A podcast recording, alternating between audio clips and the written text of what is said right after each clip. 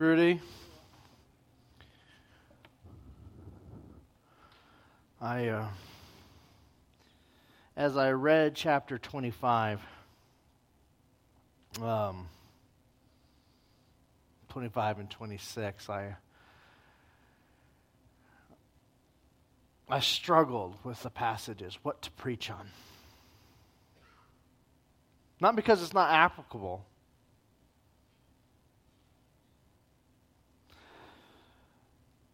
Not because we can't learn from these passages but just what to say.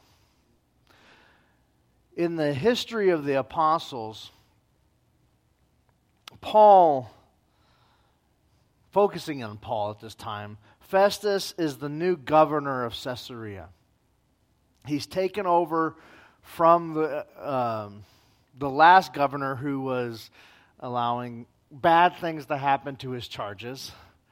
And he kept Paul in prison because he was safe there for two years. And he had all kinds of administration errors. And so Festus comes in like another political party and the change of guard. And this, what do we do now? And there's a lot of changes that will happen during this administration, but Acts focuses on Paul. And um, one of Festus's jobs is to do the impossible. See, he has to uh, make the Jews happy. And um, that's impossible. Think about uh, just the United States, how a politician might make its people happy. You just can't do it. There's no win in this situation. We're so divided amongst ourselves. No matter what you do, you're going to make someone unhappy. And probably a political figure that is going to try to overthrow you. No matter what happens.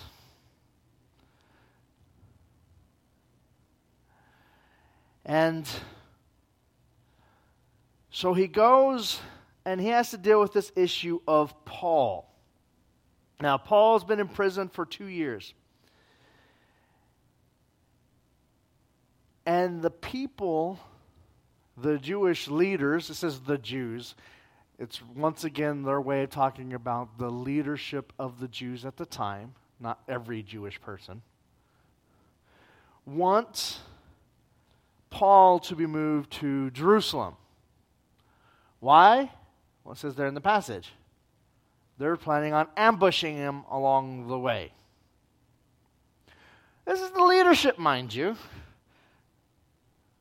talking about assassination.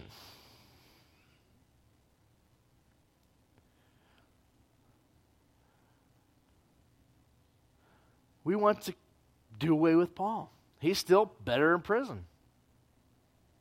And I'm not going to read all of chapter 25 and chapter 26, but Paul will openly give his testimony during this time he's in court. And once he realizes, realizes that he can't be freed, and, and Felix realizes he can't free the man, even though he finds there's no charges against him,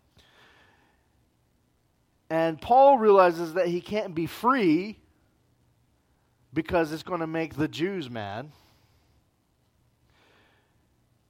After visiting with Herod Agrippa, the son of Herod Agrippa first, um, Paul decides that he's not going to win this case. And so he asks for a change of venue to Rome. Being a Roman citizen, he's going to ask for a change of venue to Rome. And this is going to begin his Roman journey where he's wanted to go to Rome for many years. In fact, he even wrote a letter to the Roman church saying, I'm going to come visit you. But the only way he gets to do there is under armed escort, as he has a Roman sitter taking it to the Supreme Court of Caesar Augustus, the Caesar. Sorry, probably not Augustus, probably Nero. Anyways. And as I read through chapter 25 and 26, I, I had a, a, trouble. I mean, we could have stopped and we could have talked about Paul's testimony, and I could talk about how important it is that you know your testimony. What is a testimony? Testimony is your journey to know Christ and the journey since then. Where you came from and how he's growing you. We could have talked about that. That would be a wonderful thing. I do believe everyone needs to know your testimony. If you don't know your testimony, take some time, write it out, practice it so you can use it when you need to.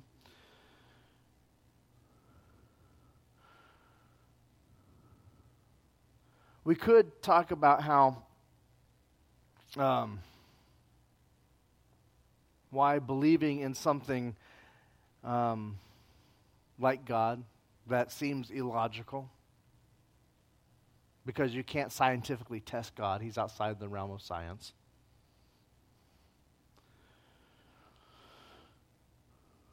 We could talk about how Paul was didn't fear because God was with him.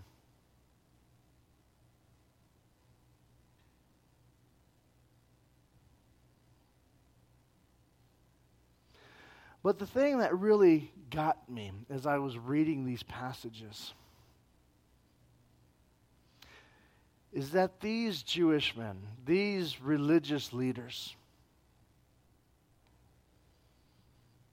even the high priest, and it trickled down.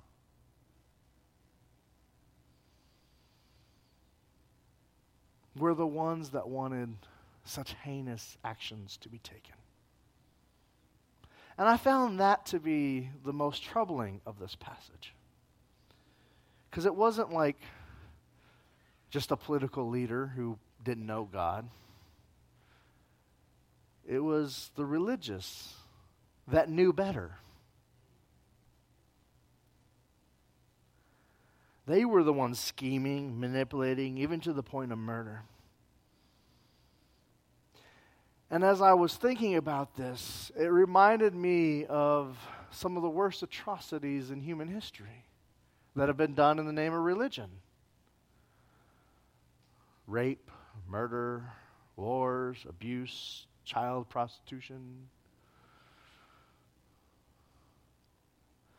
I mean, we could focus in on Christianity, right? The Crusades, the Inquisition, the witch trials, the I mean, it's not like it's just Christianity, though, right?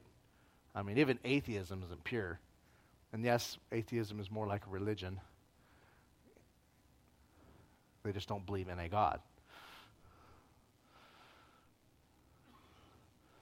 I mean, you want proof of that one? Look at Stalin and what he did. He was an atheist.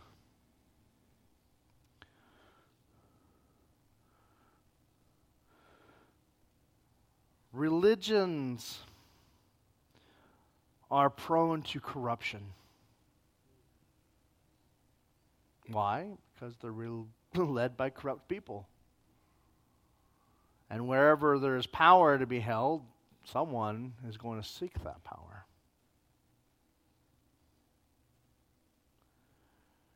I mean, we even have records of church leaders that didn't even know God at all because they wanted the power.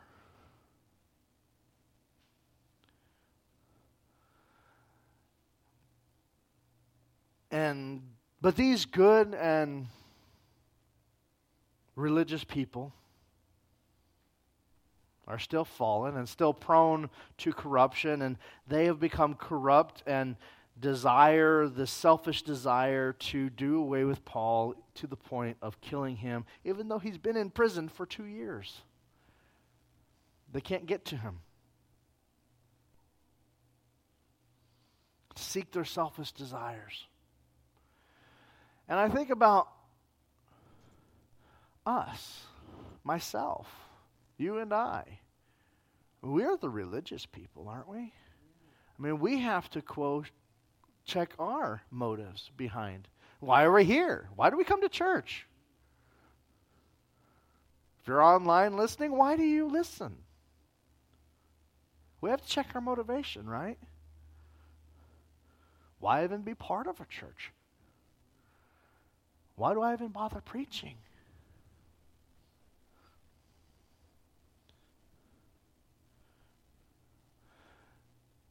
These religious motivations, and it's so easy for us to become corrupt, especially in times such as these where our faith is being challenged like we've never faced before. Not that it's never been faced this way, but we've been such a quote unquote Christian re- nation for so long. And that's becoming not the case anymore.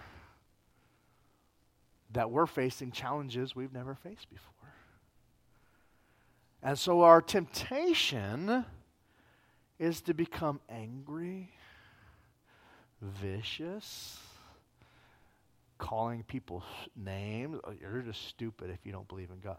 How is that going to share the love of Jesus Christ? And I wish I wa- that was actually a direct quote from somebody.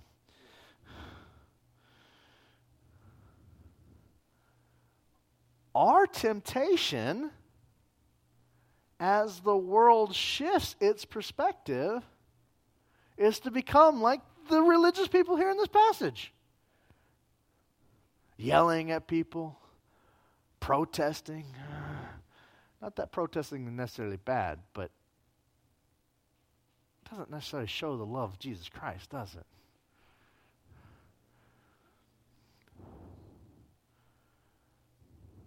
Getting up on people's face, well, the Bible says this. If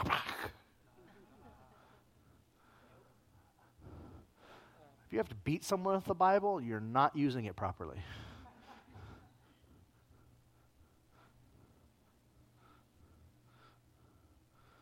Our temptation is to be more like the religious leaders here. We want to be more like Paul. That's the one we want to be more like with. But our temptation is to be more like the religious leaders. Because we get up in people's faces. Well, let me tell you why Jesus. Ah. I don't know why we have to choose Jesus into a third, three letter, uh, three syllable word, but we do. Jesus. Ah.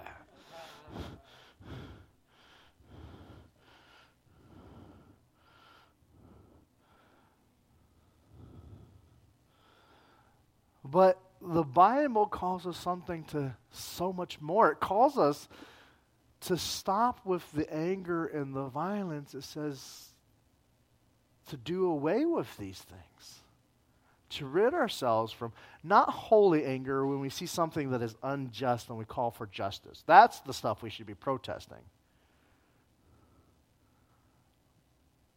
But to do away with the the selfishness and the, the, the, the sinfulness, and, and it calls us to be longing after Him and His way. See, that's what they had forgotten. Is they were longing to protect their ways and not searching after his ways.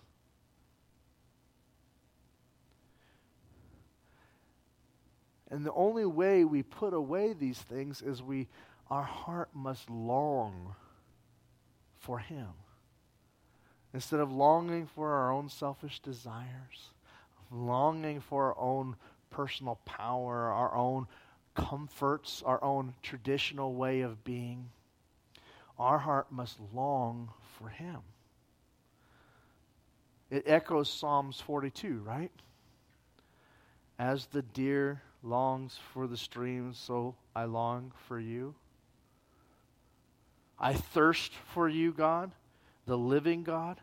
When can I come and appear before God? My tears have become my food day and night. All, all day long, people say to me, Where's your God? I remember this as I pour out my heart, how I walk with many, leading the festival procession to the house of God with joy and thanks, thankful shouts. Why, my soul, are you so dejected? Why are you such turmoil? Put your hope in God, for I will praise him, my Savior and my God. My heart longs for him. That's how we put away these things is we, we don't just say, well, I'm going to empty these things out of our hearts. You can't get rid of these things without turning it into something else. We must long for Christ. We must long for Yahweh. We must long to seek His way. My heart desires Him, not like, hmm, I could drink today. Most of us, that's where we're normally at. I could drink. I could use a little something to eat. I mean, some of you are already thinking about lunch. You just finished breakfast. But it's that I need water to survive. I long for it. I thirst for it. I hunger for it. I haven't had enough of it. I'm not just glutton. I need it to survive. Without it, I won't be filled. I need God in my life.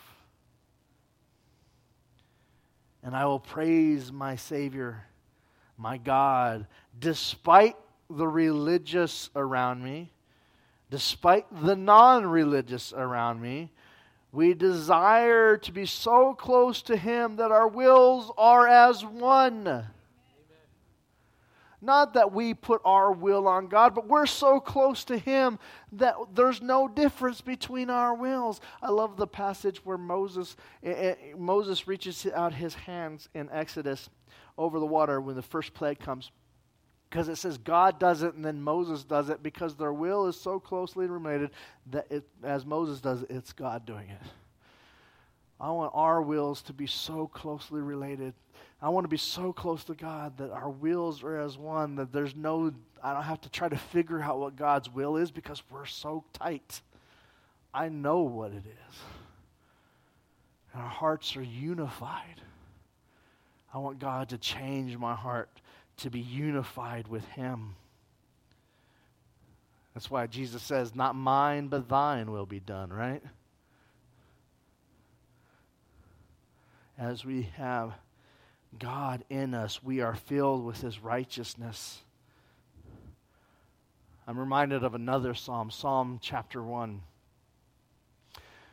How happy is the one who does not walk in the advice of the wicked, or stand in the pathways of sinner, or sit in the company of mockers.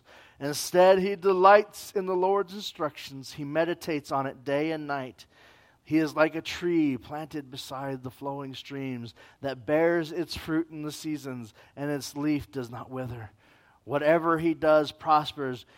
The wicked are not like this. Instead, they are like the chaff that the wind blows away. Therefore, the wicked will not stand up in judgment, nor the sinners in the assembly of the righteous. But for the Lord watches over the way of the righteous, but the way of the wicked will lead to ruin. with God living in you, which is what happens when we admit that we need a Savior and we believe in Him, confess Him with the mouth, because that's what the Bible says. We believe in our hearts, the very being of our bodies, and we confess it with our mouth, we will be saved. And with that, the Holy Spirit comes and makes us its temple its dwelling place. And we, therefore, must be righteous as our wills align. And we seek to be so close to God as we thirst for Him. Without the wicked, the mockers,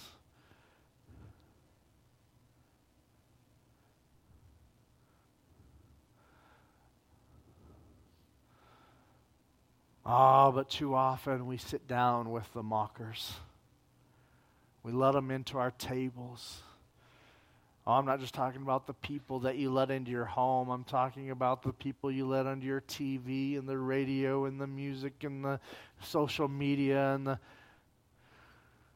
we let them into our homes and we listen to their advice. We spend too much time with them.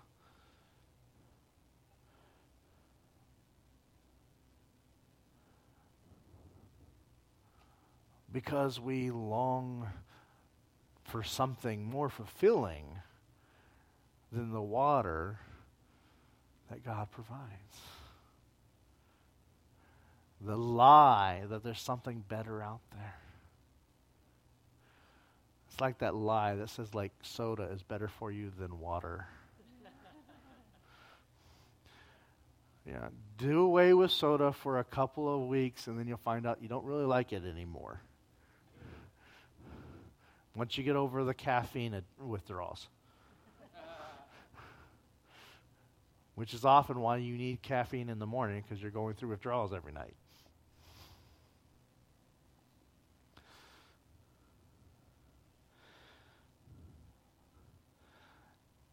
as we think of this passage, we must ask ourselves who are you? Who am I? One, do I know God? Have I admitted that I need Him? Do I believe in Him as my Savior? But it's more than just being part of a religion, it's being in that family of God, being in the body of believers. It's declaring worth to Him above all else, as Jesus is the way, the truth, and the life, and no one comes to the Father except through Him. And enabled by the blood of Jesus Christ through the holy power of the Holy Spirit.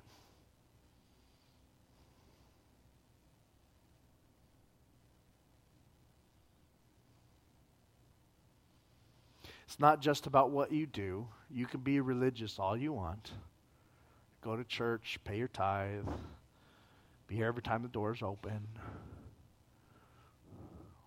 which we're grateful for. But it's not about that. It's about who you are in Christ.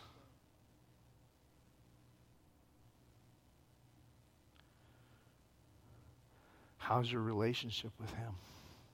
Are you fighting Him? Are you drawing close to Him? Do you hunger and thirst for Him? The wonderful, amazing thing about Christ is that He doesn't need us, He has chosen to use us. Think about that. He doesn't need us, He has chosen to use us. He has chosen to let us co rule with Him. In the very beginning, it doesn't say, and God needed someone with Him. He was lonely and he was bored, so He made man. That's not what the Bible says. Though that's a lot of times it's how we treat it. God created man to co rule with him, and it was his choice. You were chosen. You were loved. Not because he said, Well, I was bored and I made you, but because I chose you. And what a blessing that is. And as we are chosen, we long after him. We long to be with him. We long to walk in his ways and live a life according to Him. And so we must ask ourselves how is my relationship with Him?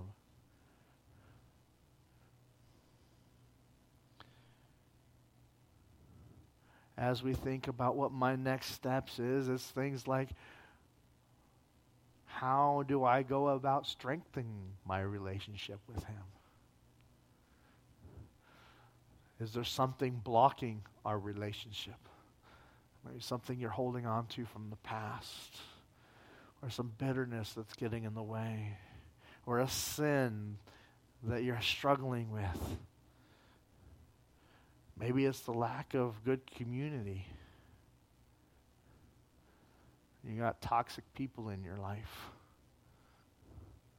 Too many religious people. Or too many, maybe it's your social media account that's blocking too many mockers sitting at your table. How do you go about strengthening your relationship with Him?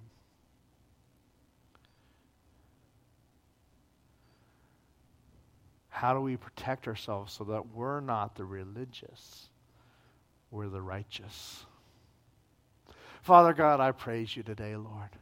I pray that everyone that hears your word today will feel the desire to long after you, to thirst after you, to hunger for your word, and your word lead to action. Lord, I pray that we would desire to be as one with you, walking in your ways. Lord, that we may not be the right the religious. Lord, we want to be righteous because you are righteous. And your blood spilled upon the cross for us as you are righteous.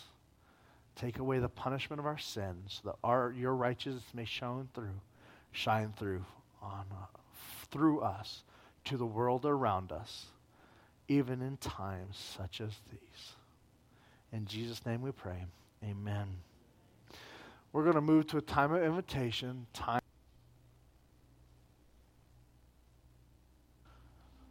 Well, amen, amen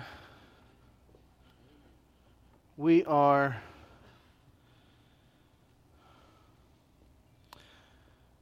we find ourselves in the history of the apostles focusing on on Paul and if you remember from last week, remember that Paul had been placed in prison for two years uh, as the governor or the um, yeah, governor is good enough word. Governor of the area was um, waiting for a bribe, was trying to keep the Jewish people happy, and was um, trying to keep Paul safe at the same time, trying to keep people from killing him. And so the easiest way to do that is throw him in prison, leave him there. Now, Festus gets appointed as the new governor in Caesarea, and he inherits all the problems that the old governor left behind. The old governor had done some bad policies, had done some things like let the soldiers ransack Jewish homes, um, caused some other issues, and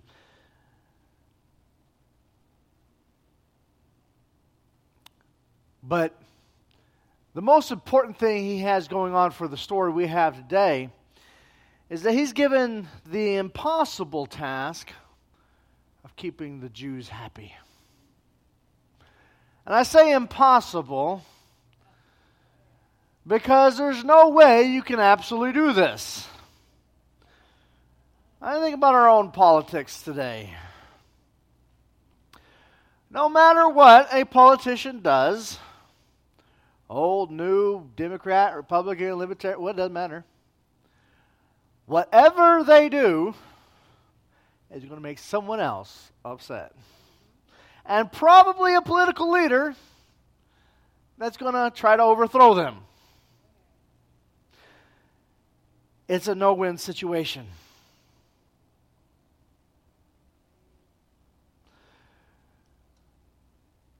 So he goes in from Caesarea, he goes to Jerusalem, Felix does, to pay his respect to the religious leaders and to cultivate a few friendships. He is a politician. And what do they want to talk about? Well, that's not the sewer.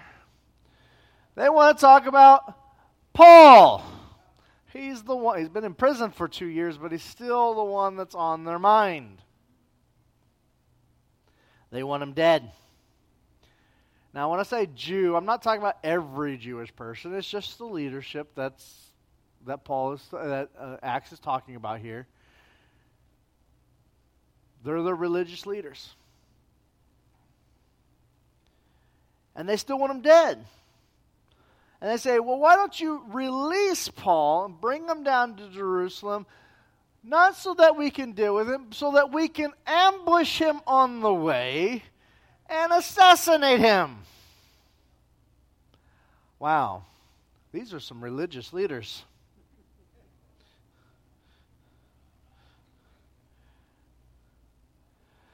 Now, Paul realizes that he's not going to get his freedom. Felix realizes he can't give his freedom, even though he there's nothing he can charge him against. So Paul will petition for a change of venue. Being a Roman citizen, he has the right to be heard in Rome. So he petitions for a change of venue to be taken t- to Rome to be in front of the Supreme Court that is Caesar. And Felix, glad to be rid of the problem that he has no win situation over, gladly says, Yes, go to Rome. And thus we'll actually see Paul begin his journey to Rome, something he's been wanting to do for years now. Even wrote a letter to the Roman church saying, I'm going to join you guys. And then I'm going to go on to Spain, and this is how he gets there in prison.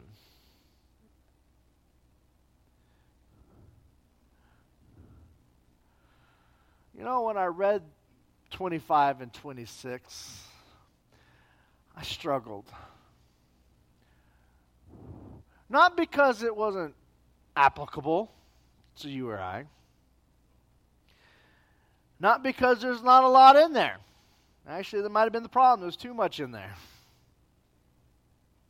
I mean, we could talk about how courageous Paul was, how he didn't want to die, eh, but he was, I'm not afraid of death. We could talk about that. We could talk about how important Paul's testimony was and his defense and how he gave his testimony. You can read his testimony in those passages he it's so important. And I think it's important that we know our testimonies. If you don't know your testimony, write it out. Practice it so that when it comes time for you to tell your past your testimony, you know what you're going to say. Let me give you a uh, word of advice, though. If you're writing your testimony out, try to keep it around five minutes. No one wants an hour long testimony. Just saying. That's just But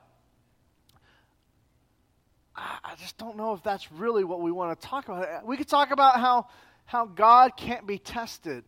It seems illogical, but we can't test God with scientific reason. We could Paul, talk about how God directed Paul to Rome and he got him there in unexpected ways. And we could talk about that in your own life. And all these things are good. But the one thing that really kept coming back to my heart in this passage was the Jews. Those Jewish leaders, those religious people that it's not like they were just politicians who thought they could solve a problem. They're religious leaders who know better. But where do they find themselves? They find themselves talking about assassination of a man because he's causing problems for them.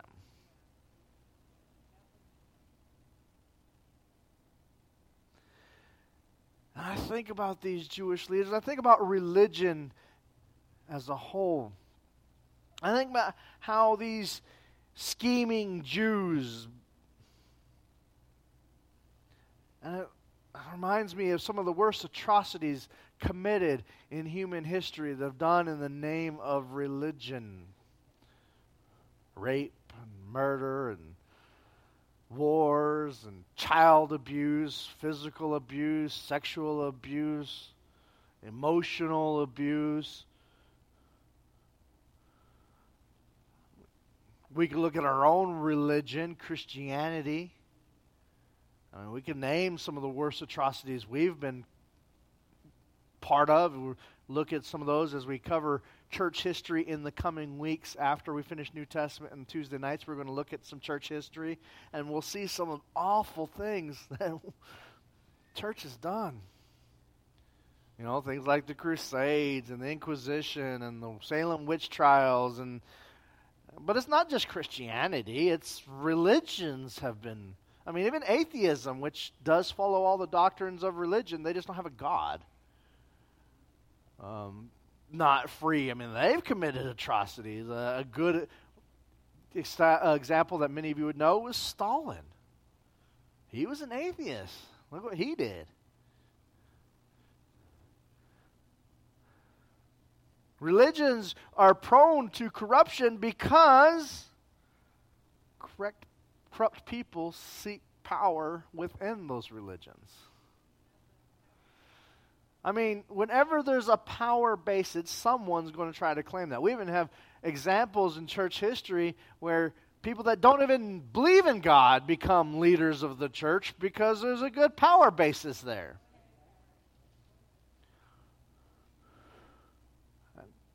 Churches are a place where predators go. You know, easy prey. And corrupt people lead.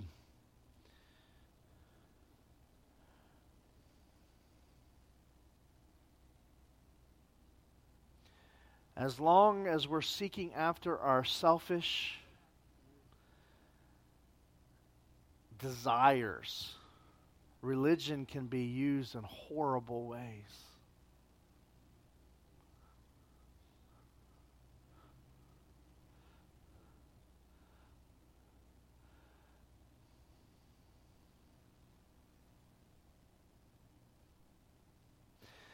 And our temptation, as I think about this, is see, we want to say, well, I'm Paul, right? That's we always want to be Paul. And that's true. We want to be Paul.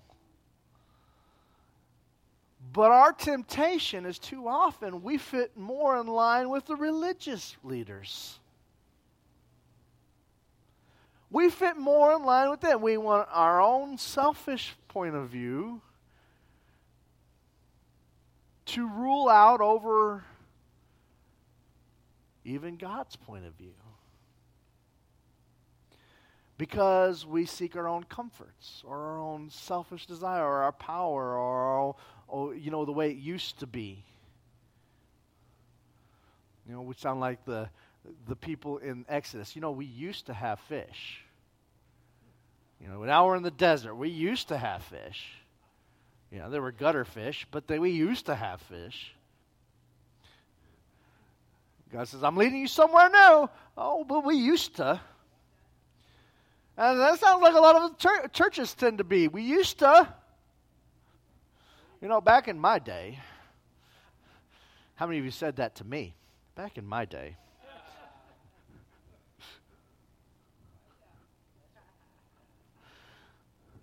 But as we think about these things, we have to ask I mean, we have to ask the honest questions, you know, am I part of the religious or am I being part of the righteous? I mean, that's an honest question we have to ask ourselves. That's an honest question churches have to ask themselves. Church bodies have to ask themselves. Why are we here? Why do we go to church? Why, if I'm online, why am I listening to this? Why do I bother preaching? Why use my gifts?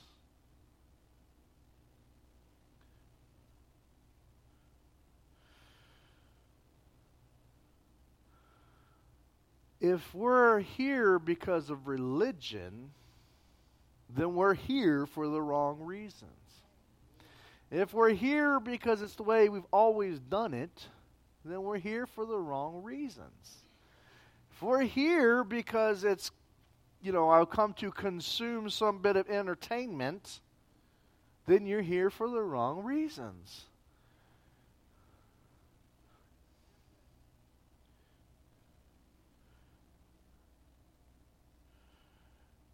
We're here because we desire to grow together as a body of believers for God's righteousness.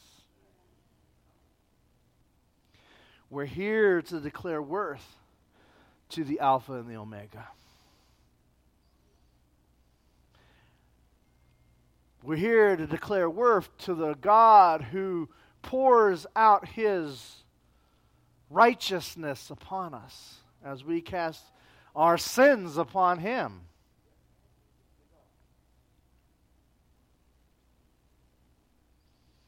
We long after God.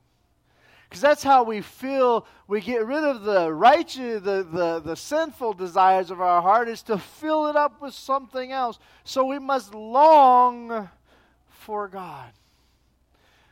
I'm reminded of a psalm, Psalm 42. As the deer longs for the flowing streams, so I long for you, God. I thirst for God, the living God. When can I come and appear before God? My tears have been my food day and night, while all day long people say to me, Where is your God? I remember this and pour out my heart how I walked with many, leading the festive possess- uh, possession to the house of God. With joyful and thankful shouts, why, my soul, are you dejected, and why are you in such tr- uh, turmoil? Put your hope in God, for I will still praise him, my Savior. Oh, my heart longs for you. You know, that's not the, hmm, you know, I could drink today. And most of us, that's how we are, right? I could, I could drink. That's like saying, well, I'm kind of hungry.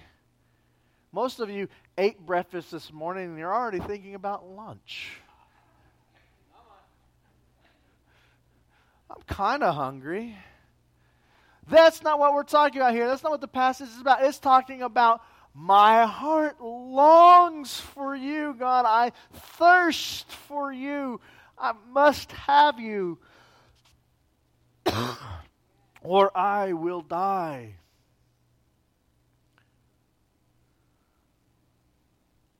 Despite what I have done, I need you. I praise my Savior. We long for Him. And we long to be so close to Him that it's not what is His will, it's our wills are aligned.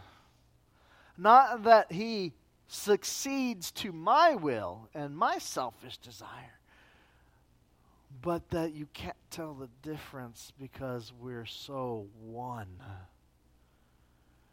Oh, the beauty that God has. And He, in His amazingness, you know, often we treat God like, well, God created man because He was lonely and bored and needed us to worship Him. That's not what the Bible teaches, is it? The Bible teaches that He created us because He chose to. Because out of all the ways He could have done stuff, He chose to create us. And all the ways He could choose to spread His love to the world, He chose us. The Bible says the rocks could cry out, but He didn't choose the rocks chose us. And as He has chosen us, we, we long to be in that relationship like we were originally created, that we were chosen to be co rulers with Him as His adopted children. That's what the Bible teaches us. That's why we long for that.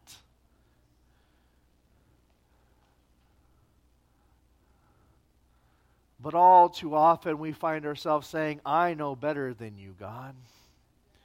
I'll choose the way. I can be like God, knowing good from evil, make my own choices, and then.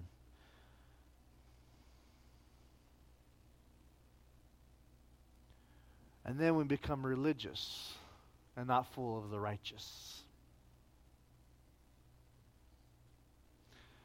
And if we have admitted that we need a Savior, if we have believed in Him in our hearts, if we have confessed Him with our mouths, because the Bible says, if you believe in Him within your heart, the very, uh, ne- the very nephesh, uh, the very being that makes you you,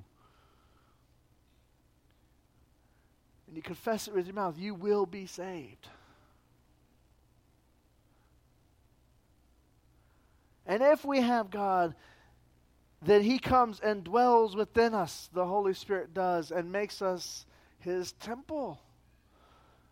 All that righteousness floods into us, and we long even more to be like Him.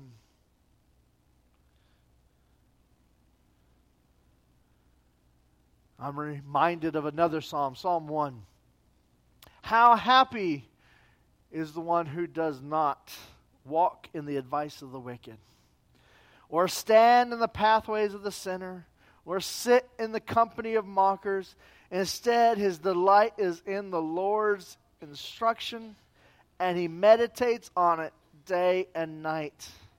He is like a tree planted beside the stream, flowing streams that bear its, its fruit in season, and its leaf does not wither. Whatever he does prospers. The wicked are not like this. Instead, they are like chaff that is blown away. Therefore, the wicked will not stand up in judgment, nor the sinners in the seat of the assembly of righteous. For the Lord watches over the way of the righteous, but the way of the wicked leads to ruin. With God, you are righteous. Without God, you are chaff blown in the wind, sitting in the seat of the mockers. I think about this. I think about how much time we spend with the mockers. I'm not talking about necessarily that person, though some of you may have that person that's in your life that's toxic person that's leading you astray. But it's not just that. It's talking about uh, the music we listen to. How much time do we spend with the social media that leads us astray? Or the, the, the, the guy on TV that got his degree from uh, You Owe Me Money and. Uh,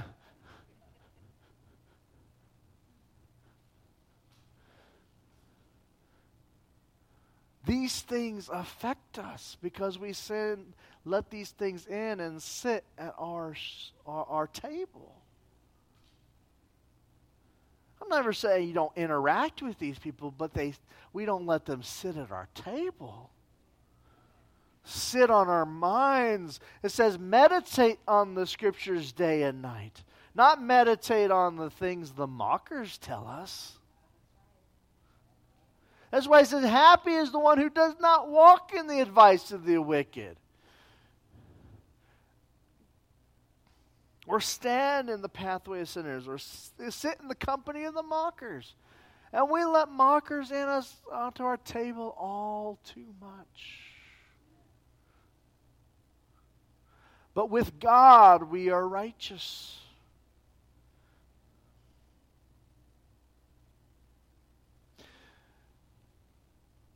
So today, as we think about this passage, our next steps must be to ask our, our question is who are we? Because our temptation is to be like the religious, especially in the day we live in today. Things have changed. We are no longer the quote unquote Christian nation. nation. Things are changing. And our temptation is to get riled up and angry and hurt. And I'm not talking about uh, holy anger, like where you see an injustice and you fight to fix the injustice. Those things are good. I'm talking about we say things are not the way things used to be, and they're not pro me, and I'm not comfortable anymore, and I might have to suffer, and I don't like it. So I want to rise up and be angry about it and fight for it and call people stupid. You know, if you don't believe in God, you're just stupid. Well, the Bible says, swack. I tell you, if you have to beat someone up with the Bible, you're not using it right.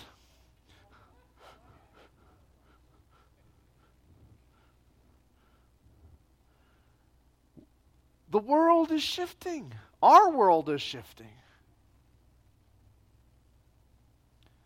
And our temptation is to be the religious,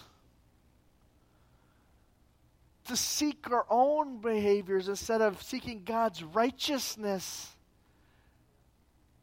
despite the world around us, and to show His love and His mercy and His grace and His truth.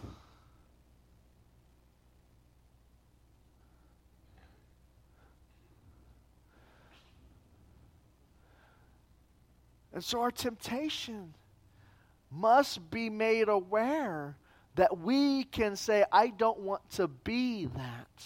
Maybe even some of you are that. And you must say, I don't want to be that. I need to be filled with His righteousness.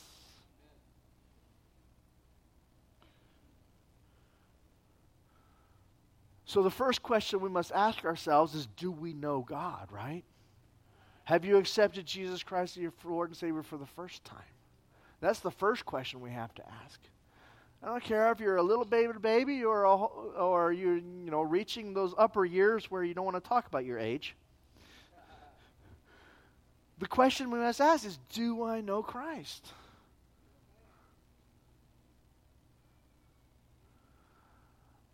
But then we say, is it about the religion for me? And honest, good Christians who started out so in fire can find themselves in the religious category as life changes. These Jewish leaders didn't start out as bad people. Well, maybe some of them did. I don't know. But they didn't start out as bad people. They were following what they felt was best. And then as things changed and their power base changed and their money system was thrown in chaos and as things didn't happen the way they wanted, thought it was going to happen and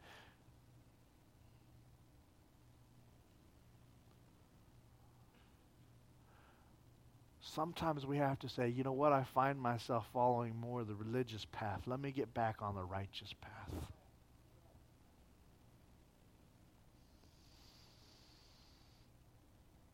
Because it's about that relationship. There's only one way through heaven, and that's because Jesus says He's the way, the truth, and the life. And that means we have to be following after Him as His disciples.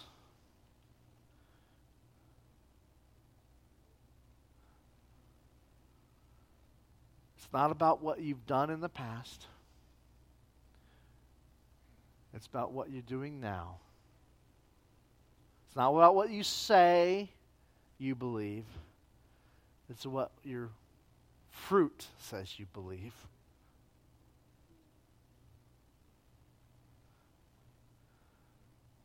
Bear the fruit of that relationship. The Bible doesn't try to hide what that is. The fruits of the Spirit love, joy, peace, patience, kindness, gentleness, faithfulness, self control. Bible's not hiding these things from you.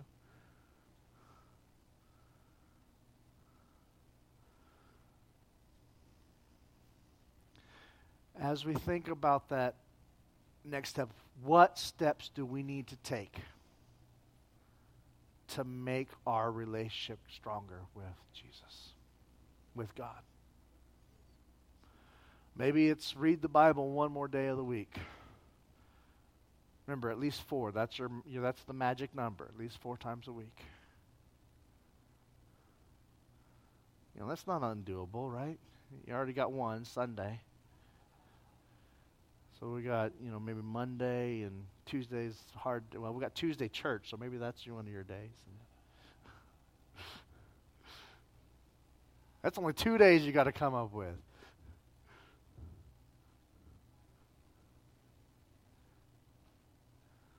Maybe it's to heal that relationship. Maybe it's to get rid of that toxic person, that mocker. Maybe it's your social media account that you need to put aside. Maybe it's that sin that you just haven't seemed to put to death. You kept it in prison and so you can take it out and play with it when you want.